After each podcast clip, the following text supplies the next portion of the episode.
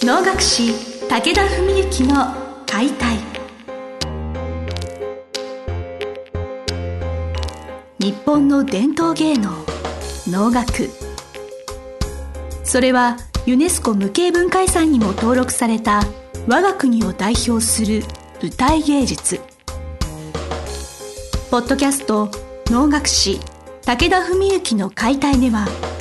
関税流して方として数多くの対局を演じてきた能楽師武田文幸が600年以上の歴史を持つ能楽を優しく解説。能楽師として自らの経験とその思いを語ります。皆さんこんにちは。お能を通して花をつかむ武田文幸の解体司会進行の小助圭一です。文幸先生本日もよろしくお願いします。よろしくお願いします、えー、本日はちょっと質問をいただいておりますので早速質問を読み上げたいと思います、はい、20代の男性の方ちょっと匿名でいただいております。こんにちはいつも楽しく配信聞かせていただいております。毎回文幸先生から多岐にわたるお話が聞け普段文幸先生はどのようなお勉強をされているのかとても気になりました。具体的にこれこれこういう本を読んでいるとか普段お読みになっている本のこともお聞かせいただければ嬉しいです。よろしくお願いいたします。なるほど。読書というまあことだと思うんですけれど、はい、読書とかどう最近されたりとかされます？あのですね、えーと、全く読まないというわけじゃないんですけど多分僕はすごく僕の周辺の人たちと比べても本を読んでいる数と時間は圧倒的に少ないんじゃないかと思うんですね実は。はい。はい。本当にねまあ全くではないけど限りなく実は本を読んでない人間なんですよ。意外ですよね。やっぱなんかそのそれこそこの質問してる方じゃないですけれど、はい、なんか普段たくさん本を読んでいるからいろんなその引き出しがあって いろんなその哲学的なことが出てくるのかなと思ったりするんですけれど、はい、本はねだからいや本当に例えばだから風刺家電とか関税久夫さんの著作集とか今で言うと師匠野村史郎さんの本とかね。全く読まないってわけじゃなくて時としては読むんですけども結構何て言うんだろうな。僕のそういう本を読む時の感覚っていうのはさーっと読んで忘れてもいいっていう感覚にならないんですよ。だ流し読みってことありえなくて例えばじゃああるページからこう進んでいく時にパッと考えてあれ今何読んでたっけな何何て書いてあったっけなっていうのが思い出せなかったらもう一回読んじゃうんですね。だから要するに同じページを5回とか10回とか下手すると読んだりするその結果とてつもない時間かかるんですよ。だから僕的にはちゃんとこう情報がインストールされないと読んでる意味がないのでだからそれをやってると大体あの多くの場合に読み終わる前に挫折するっていう パターンが多くて。で、まあ、今そのご質問どうやって勉強してるかっていうあれで言うとでもそうは言っても僕は今実は人生の中で一番勉強してんじゃないかなって自分では思ってるぐらいなんですね。歌いを覚える量とかっていうのはそれはね10代後半から20代前半までは徹底的に覚えたんで歌いを覚えるのが勉強っていうんだったらそれはもちろんその時の方が圧倒的に時間は使ってますけども今学んでるっていうのは、まあ、学習するっていうか何て言うんだろうな精神的な哲学的なそういう人間としての成長というかねそういうものをするべくやっぱりこう心身のうちのその心の方をすごくまあ鍛えてるっていうか磨いてるっていう感覚はすごくあるんですね。でそれはどうやってやってるかっていうと僕の情報源はね8割以上人との対話です実は。もう本当にだから数多くのあらゆる方々と話している話をまあ全部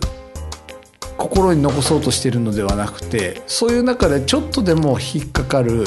あるいは共感するあるいは感動するなるほどと思うことがあったらそういうの全部自分の引き出しに入れちゃう人間なんですね。でそれをまた外で話したりする。でそうするともういついつ誰がどんなシーンでこんなことを言っていた。っていうのが膨大な量僕の中のデータにはあって。でそれはいいか悪いか分かんないんですけど僕の師匠なんかはまあすごく本を読まれる方ででそれは本当は見習って読んだ方がいいんだろうなって思うんですけどただまあ方や僕がお話しさせていただく方々っていうのはもう本当にそれこそ師匠のような80代人間国宝から10代の学生さんまでもう本当に幅広い人たちがいてまあいろんなお知り合いがいてもちろんだからお弟子さんとの話の中でお弟子さんから学ばせていただくこともたくさんありますしね。それはあの斧以外の部分でもね。やっぱそういうことがすごくもう自分の血となり肉となってるんですよ。だからそんな感じなんですけどね。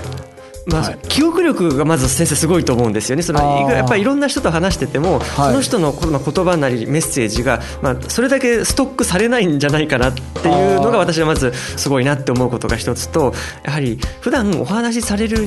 身の回りのその先輩方含めて、はい、そういう方にやっぱあの恵まれてっていうことはあれですけれどすごくあるのかなとか思ったり。すごい人は多いと思いますね。ですよね。はいでそのすごい人っていう言い方は変なんですけどなんだろうな。これはちょっと僕独特の言い方になるかもしれないですけど多くの人ってみんな何かにおいてすごいんですよ。なるほど、はい、だ小菅さんも何かにおいてはすごいと思うし、はい、例えば、はい、えー、だから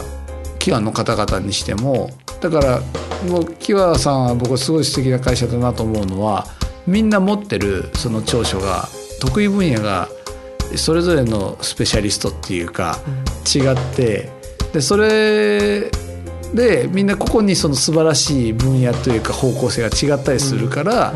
だからやっぱうまくいってんだろうなと思うし能楽師でもだから別に先輩だからすごい後輩だからダメとか同世代だから比較するとかじゃなくて。同世代でも後輩でも尊敬に値する部分を多くの人が持ってるんですね。でそれをやっぱりすごく僕は素直に受け入れるし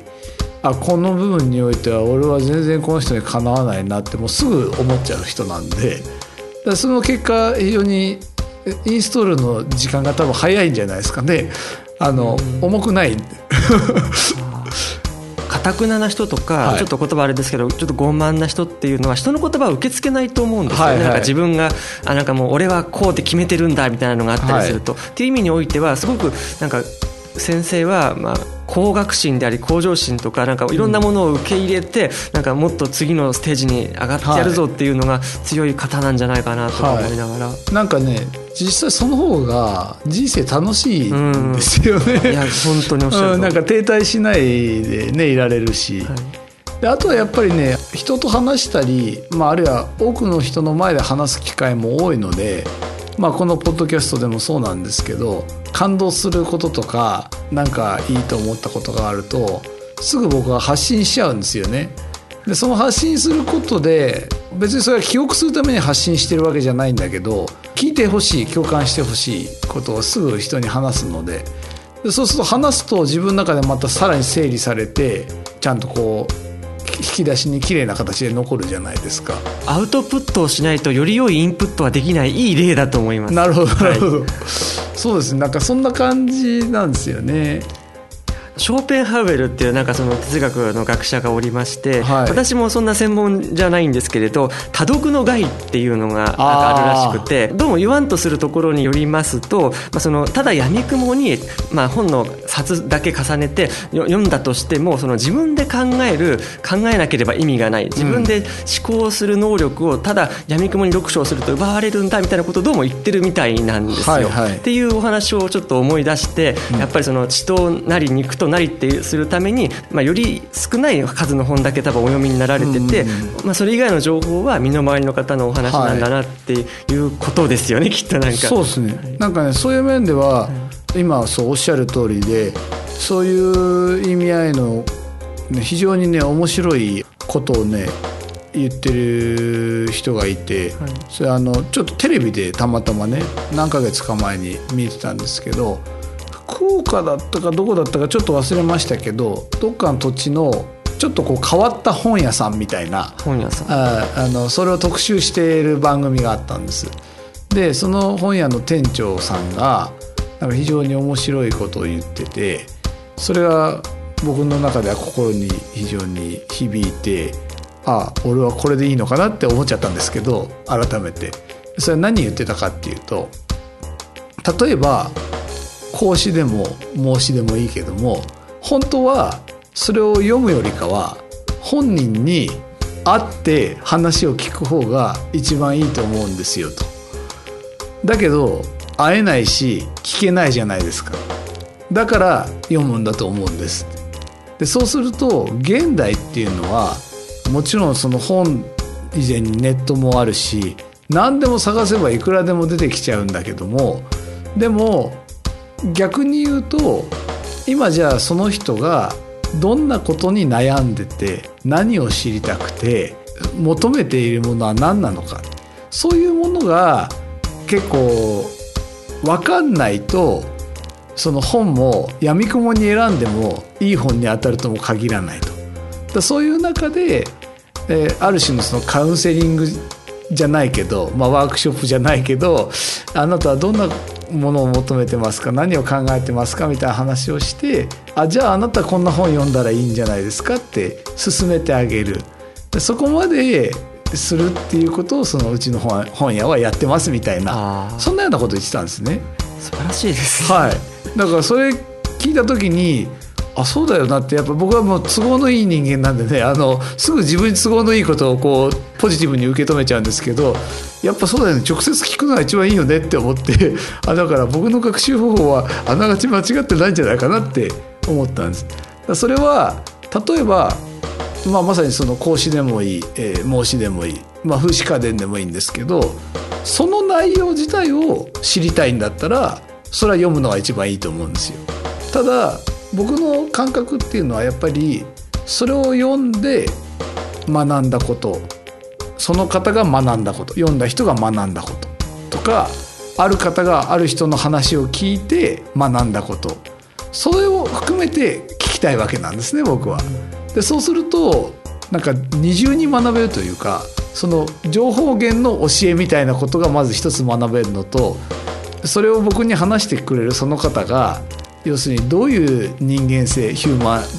ンでどういう愛を持ってそれを感じて咀嚼して生かしているのか。それも聞けるじゃないですか。だから一粒で二度美味しいっていうことでだから僕はやっぱり人に話を聞く方が好きなんだと思うんですよね。この番組がそうなんですよ。お能を見るようまで文幸先生の話聞くことで、文幸先生の人間性を通して、その咀嚼解釈を通してもう一回お能に向き合えるというこの番組のことだなみたいななるほど。思いながら、まあ、そうであれば とても嬉しいですね。ということで、はい、はい、なんかいやそのこの番組の価値というものを再認識皆さんしていただけたこの質問者の方もそういう形で本も大事だけれど会いに行く。フットワークの軽さも大事なんだぞっていうことで、はい、ちょっと質問にお答えになったらなとは思います。はい、そうですね。はい、答えられてたのか。あのそういう形で皆さんもまたご質問とかいただけたら嬉しいのと、あの番組の途中でちょっとお話あったキワという会社はこのキワエンタープライズコンコードといいましてこの番組を配信もしておりますし、文幸会という先生のファンクラブも運営しておりますので、そちらの方もなんかインターネットとかでちょっと検索とかしていただけると嬉しいです。はい、というわけで本日は文幸先生今日はどうもありがとうございました。ありがとうございました。の番組はいかがでしたか？番組では武田文幸への質問を受け付けております。ウェブ検索で「武田文幸」と入力し検索結果に出てくるオフィシャルウェブサイトにアクセス。その中のポッドキャストのバナーから質問フォームにご入力ください。ぜひ遊びに来てくださいね。